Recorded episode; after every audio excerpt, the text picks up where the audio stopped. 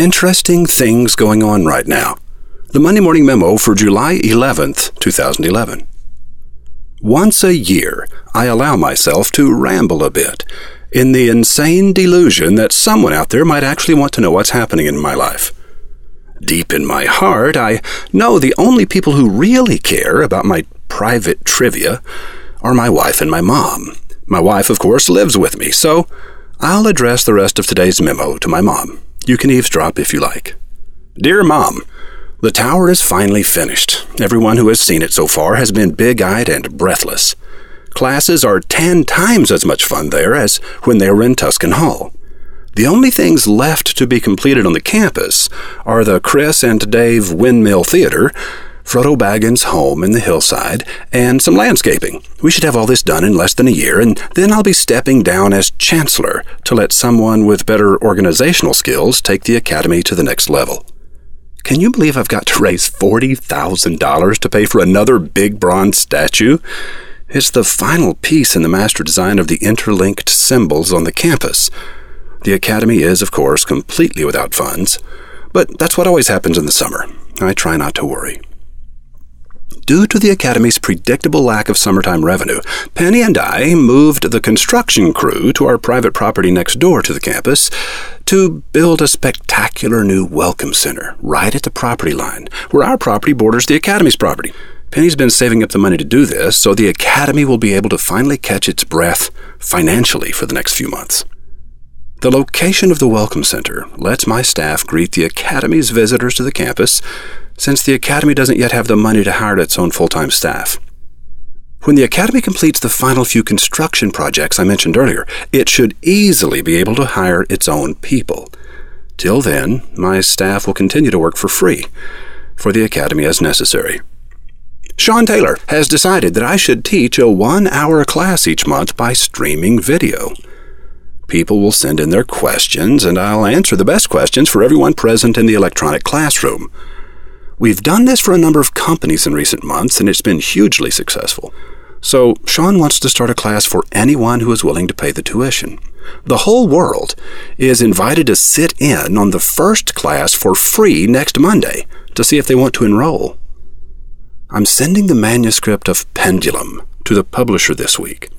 Like the tower, it turned out profoundly better than I had imagined.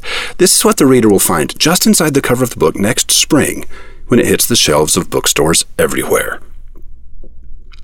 If you will see into the heart of a people, look closely at what they create. Examine the inventions to which they pay the most attention. Read their best selling books. Listen to their popular music. This is how you will know them. Roy H. Williams.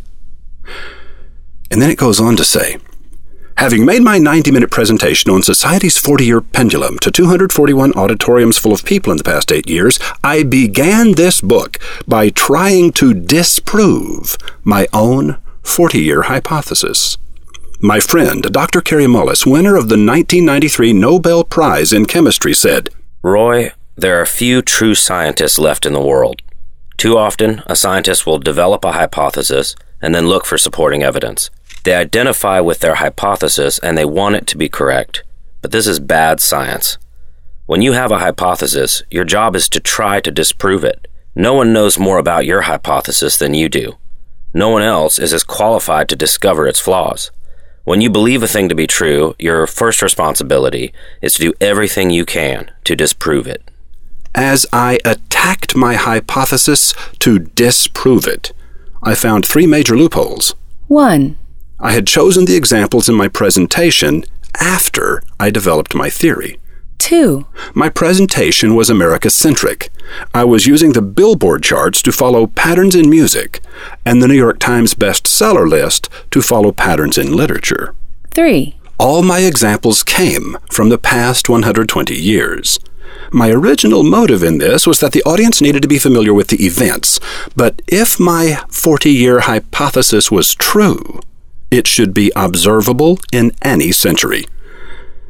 With Kary's voice ringing in my head, I decided to A. throw out all the familiar data in my 90 minute presentation. B. Begin a new investigation using completely new data whose patterns and connections I would have no way of knowing in advance. C. Gather this new data from persons who had never seen my presentation. D. Use the international hit tracking website, Tsort, instead of Billboard. E. Use the publisher's weekly list instead of the New York Times. F. Examine every 40 year window for the past 3,000 years. G. Use a single source, Wikipedia, for establishing the dates of events in question. This book is the result of that investigation. Well, Mom, that's about it. Penny and I will be up to spend a couple days with you soon. Jake and Rex and Brandy are still glowing from the two days they spent with you last month. Love, Roe. P.S. Thank you for listening to the Monday Morning Memo. Visit the online version of the memo to find a hyperlink to the free streaming video class Roy mentioned. You'll also find a link to the picture of the bronze statue and a photo of the foundation of the new Welcome Center. Just go to mondaymorningmemo.com, click the link to the archives. You're looking for the memo for July 11th, 2011. While there, you can also peruse the upcoming courses at wizardacademy.org. There's bound to be one coming soon that you need to attend, and they fill up fast. We'll see you when you get here.